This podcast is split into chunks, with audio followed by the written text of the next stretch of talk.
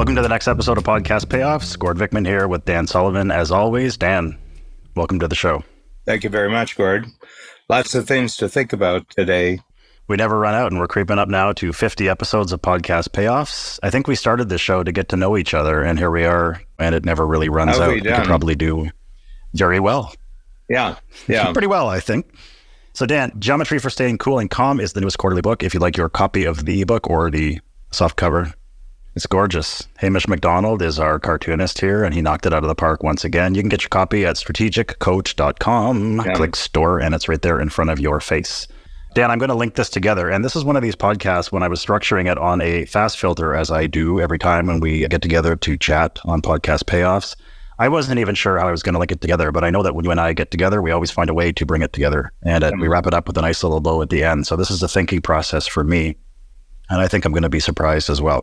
So before we get into the reason I wanted to bring this book into the discussion today about AI, there was a research paper that came out from MIT, a highly respected institution of learning, and they were talking about AI and how it affects younger workers. But to introduce that, we need to have a foundation first on the geometry for staying cool and calm and the three simple rules that you have introduced in this book. Uh, It's a real quick read. I read it last night for the third time. It takes about an hour. There's cartoons there from Hamish McDonald, our fantastic long-time cartoonist here at Coach. So if you could just unpack that concept and the three simple rules, and then I'll bring it back to where the MIT research fits into this, just so people have a foundation if they have not had a chance to read the book yet. Yeah. Well, I'll just give context here, a big context of taking a look at what I see happening in the world right now. And I believe that the educational system has remained the last institution to change from an industrial economy to a digital network economy. So more and more, they're pointed not towards practical good after people graduate, but they're indulging in very, very highly theoretical concepts. One would be the environmental movement, which is entirely not measurable. They say we have to save the climate. Well, the climate's always going to be there. So the real issue, you know, we have to give some thought about specific environmental damage and make it into practical projects. There's all sorts of technologies for taking things which are deemed to be pollution and through technological means, you can remove the negative impact of existing technologies and other things, you know, the whole notion that we have to have a global government where borders don't matter. There's just a single government. And of course, it'll be headquartered somewhere in Europe because the Europeans are really into global domination, at least global bureaucratic domination. So they're moving jobs towards these highly impractical lifetimes where people will get highly paid for having meetings so that they can plan some more meetings. You know, Mhm. every meeting calls for three more meetings and calls for more employment of people who are meeting multipliers. And, you know, that's it. But what I really think is that what's really happened is we've gone to a network economy where unique individuals can now create enterprises and these enterprises can grow into bigger enterprises and gradually they become corporations. All the first companies to hit a trillion dollars are these big digital network kind of companies, Apple, you know, Google. They're not industrial, old industrial. They're not steel companies. They're not big manufacturing companies. So the thing that I feel very, very strongly is that entrepreneurs are the pathfinders. Yourself, Gord, you know, you're always exploring new ways to expand our podcast series, you know, and there's lots of new existing apps that you're discovering and many new apps are being created with artificial intelligence. And I just feel that, we're thinking too big about the whole artificial intelligence. Artificial intelligence, first of all, if you look up the word artificial in the dictionary, one of its main meanings is that it's phony. You know, this is artificial, you know, it's not real. You know, people have artificial hair, they have artificial eyelashes, they have all sorts of artificial things. And I believe the word artificial and the word intelligence doesn't really describe what's going on. I think they're faster computers with more custom designable software. That's what they really are. Mm-hmm. And that individuals who are doing a specific task and they're they're working, you know, to achieve practical results in the world can take advantage of the faster computers and the more custom designable software. So I think that's what's up right now. So the three rules for geometry. Yeah. So that was a long way of avoiding an answer. anyway, so I'm looking at the general public and that we seem to be in the what I call the age of rage that people are very, very confused about what's happening in the world, what's going to happen to their future, and they're raging. Fortunately, technology has created a thing called social media, so they won't just rage to three of their friends, they'll rage to five million of their friends. And I think it's a general confusion that's just part of the switchover from an industrial economy and the, the entire school system, top to bottom, is still an industrial system. Okay. They're in the 1950s, 1960s industrial economy. But the whole world outside where money is made, where results are achieved, where new things are created is working in an entirely new economy. So I came up with three rules to have a mindset. I call it a geometry, a mindset. It's not the way geometry is really understood, working with space in terms of structures and you know angles and lines and circles and that to create useful things.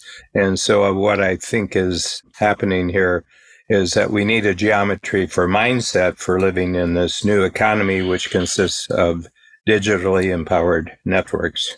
So there's three rules. The First rule is everything is made up. Okay. Which means that everything that you encounter, you know, in thinking about things and doing things and everything else, what you're doing and what you're thinking about was made up by someone at some place at some time. And there isn't anything that constitutes reality for us that wasn't made up someplace, sometime by someone. So that means that you too can make up new things. There's limitless opportunity. And I think the technology is empowering people to make up new things everything around you, when you think about it, it's trippy because our brains don't process information, but drywall, carpets, doorknobs, microphones, laptops, plants, bookcases, books, yes, pictures on the wall, electricity, earphones, eyeglasses. This was a thought in someone's mind at some yeah. point. Somebody discovered this thing under your nose is a mustache. What you have on your chin is a beard. And that was made up, and a word was made up for it. So a lot of the ways we make up things is with words, and we give names to things, and new things deserve a new name. So that's going on in the world. But in the industrial economy, only the system made things. You were just a, a worker bee in the system. Okay. Uh-huh. As a matter of fact, you were fired if in any way you tampered with the way that new things were being made. And so I think we have to understand that this new age sort of favors individual uniqueness and especially individual creative and productive uniqueness. I think the reward is there, but that's not what people are learning in nursery school, grade school, high school, undergraduate school, and graduate school. People are in school from the age now of three until they're 26 or 27 and then they go out into the world and they want to impose the school system on the world, but the world doesn't care about the school system, doesn't care about your grades, doesn't care about your credentials, but it would like to know are you able to create new things that have value for other people? Who's the boss of all this making up, Dan? Can we get a word with this guy or this gal? No, no, nobody's in charge. Can we book a meeting with her? Nobody is in charge, but something is in charge, and that's rules. There are rules for cooperation. There's rules for creativity. There's rules for creating value and rules are in charge. And in order to be capable in this new world, you have to know what the rules are. So we got two. Everything's made up and nobody's in charge. And the other thing is you can take charge. Anything new you want to create, you can take charge of that. The world doesn't owe you anything. It doesn't value you for your essential value as a human being, but it does reward you for being a creative, productive human being who comes up with useful new things. The people who do this are going to do it. That's not fair. All new things are not fair to people who thought the old things were their lifetime guarantee of being paid and being honored and being praised and being admitted to very, very exclusive clubs.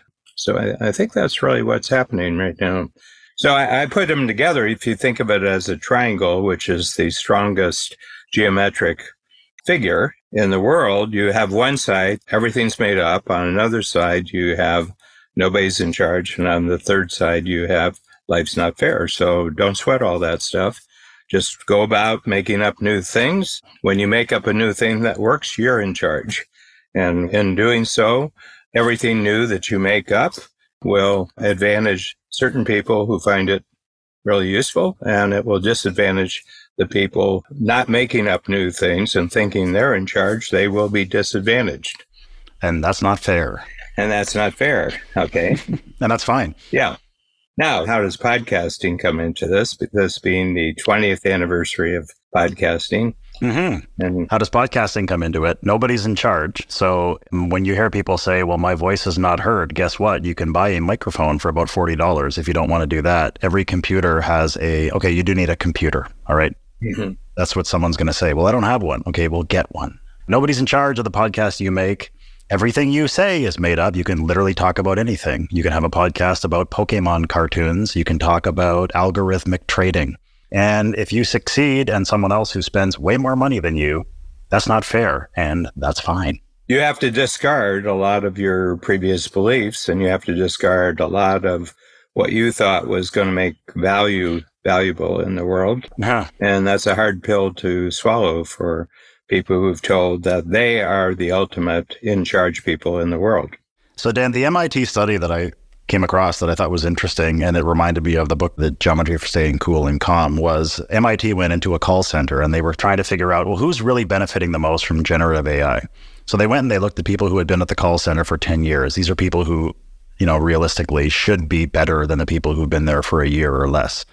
So they found that the people that they had given AI models to and these tools were leapfrogging people who had been there for 10, 15 years because they weren't using these tools. So there was a 14% boost in productivity only for the people who were the lowest level at this call center. So they had gone with using AI, they had gone from resolving about 1.5 customer complaints per hour to 2.5. And that was now on the level of people who had been there for many, many, many years. So I wanted to ask you what will this mean for productivity? Now, the book was written for entrepreneurs, but Dan, one of the things that happens when you release these quarterly books is you have no control over who gets their hands on them. So entrepreneurs will read this, but team members will read this too. And entrepreneurs excel and exceed expectations with mm-hmm. great teams around them. So you release these books, entrepreneurs get them and they benefit from them, but team members do, people who are building content, a podcast, video, whatever. These books are beneficial to everyone. Mm-hmm. When I'm thinking about productivity, what will it mean for entrepreneurs in the future when productivity and the expectation of productivity within their companies will not be contingent on how long a person has been there, mm-hmm. but how wise and how efficient someone will be in using AI and considering these rules because they're not thinking about, I can't be resolving 2.5 calls an hour. I haven't been here long enough. Because using these rules, everything's made up, nobody's in charge, and life's not fair. You embrace that, that's your Euclid building. You don't need to be somewhere for 10 years anymore. So, what will that mean for productivity in the future for entrepreneurs and the teams that are working with them? Um, I'll just give you as an example. You found something resonant in the new book for you, and you could immediately see that this actually applies to you personally. Okay. So now your mindset can be so, what new things can I make up? And nobody's in charge of giving you permission whether you can do that or not. Okay, you don't have to ask for approval, but also nobody's obligated to help you. So what you have to think about this new thing that I'm creating net, how does this help someone else become and you use the word efficient. I think this bypasses efficiency. I think people who meet to create more meetings are really efficient at doing it. It's just that they're not effective. I don't think efficiency is the goal here. I think effective increases in productivity are the end result. In other words, something that's valuable and it takes this much time, takes this much effort, and takes this much talent. The talent is now automated. So where it took your time, you know, maybe two hours, it's done in 15 seconds and you just got two hours freed up where you can redeploy that time. And that's what productivity is, is that we get the same result or a superior result with less time, less effort, and less cost. And I think this is what all technology, if it's useful, is useful for. It's all about productivity. But podcasts are one of the most productive uses of your time. You might be talking to one person and it's a great conversation and certain practical results come out of that conversation. But if you simply take what you're saying to one person and expand it to a hundred people, to a thousand people, to a million people, then the productivity hit is exponential. Yeah. And that was an excellent distinction about efficiency and effectiveness. Well, I think the school system is very efficient in making people useless. Yeah, I'll accept that. My sense is the school system won't catch up because the nature of a system is to prevent itself from being changed. That's the nature of it's bureaucrat. It's unionized. It's bureaucratic. You're rewarded on the basis of seniority, and you're based on your best use of things everybody else knows. You know, you're competing with other people to utilize what's in the past better than they use what's been created in the past. So my sense is the very idea of system, it isn't systems anymore, it's networks. The whole notion of system was an industrial concept. You did have systems and the systems had to be flawless from start to finish, you know, but you couldn't change them. It took 100 years ago, if you were building a new steel mill, you would build it and the cost of that steel mill would not be realized in 50 years. You couldn't change anything. It was locked in.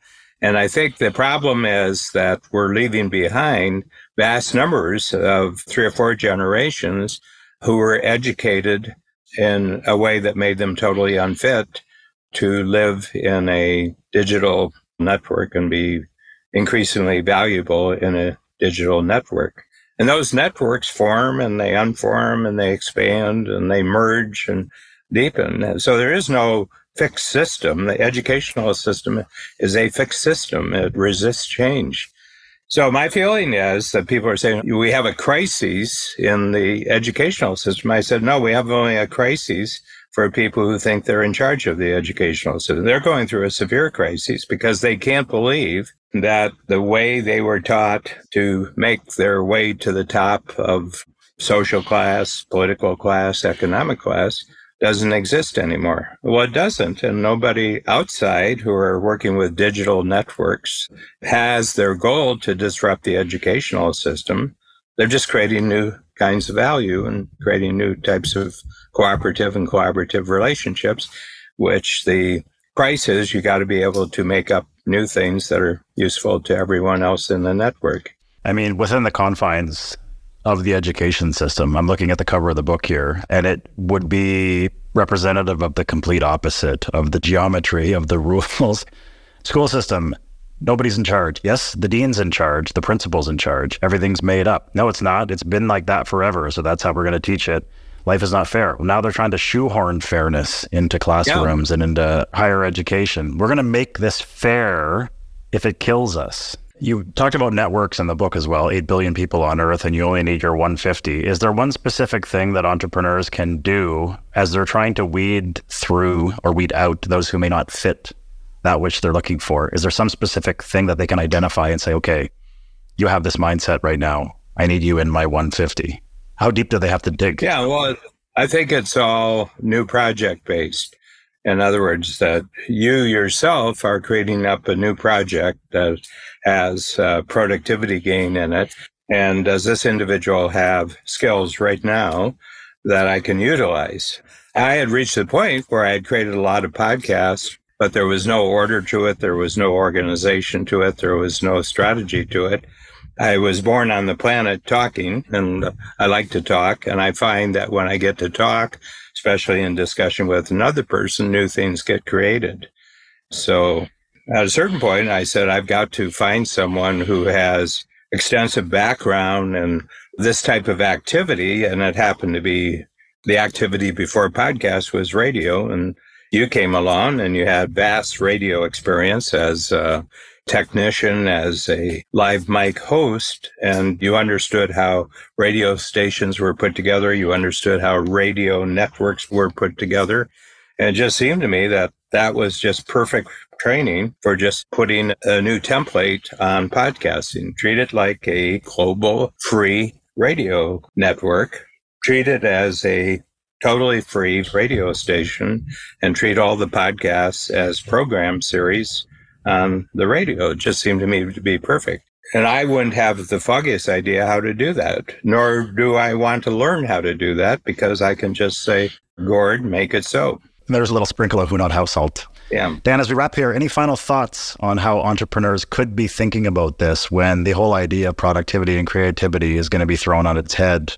You know, if you believe the MIT study that in a short period of time, the least experienced team members will be lapping those who are not using these tools who have much more experience. Is there anything that entrepreneurs should keep their eyes and ears open for or any? They shouldn't be looking for outside opportunities. I think they should be looking for inside capabilities that they are already comfortable with, already confident with, and they can make up new things with this confidence. I mean, just all they have to do is look at one day's work and say, if I did another day like this, where could I save time and where should my focus be just on what I did in this new day? And I can do more of that and then who has to cooperate with me that takes care of things that I myself don't want to do tomorrow.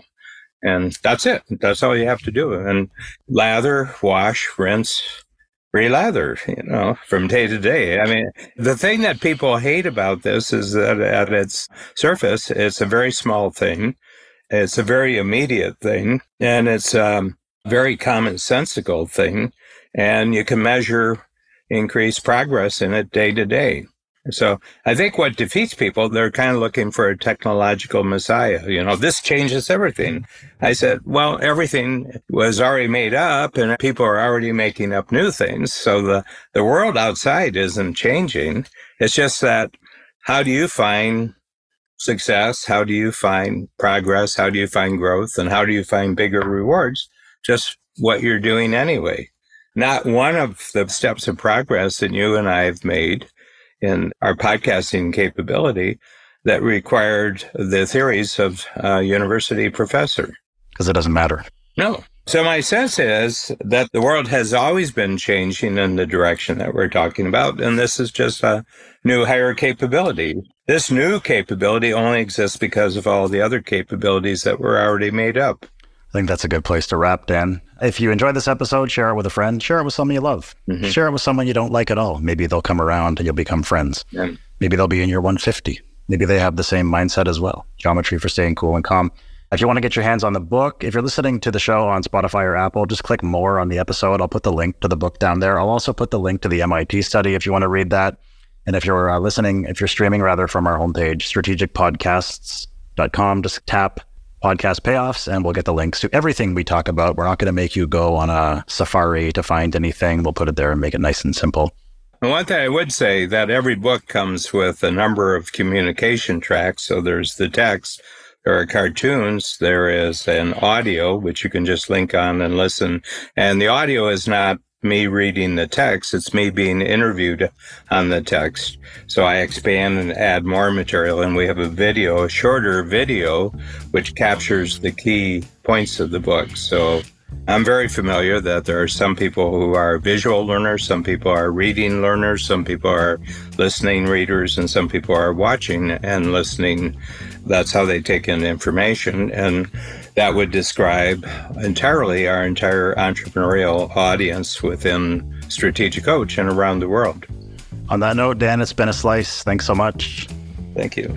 On to the next.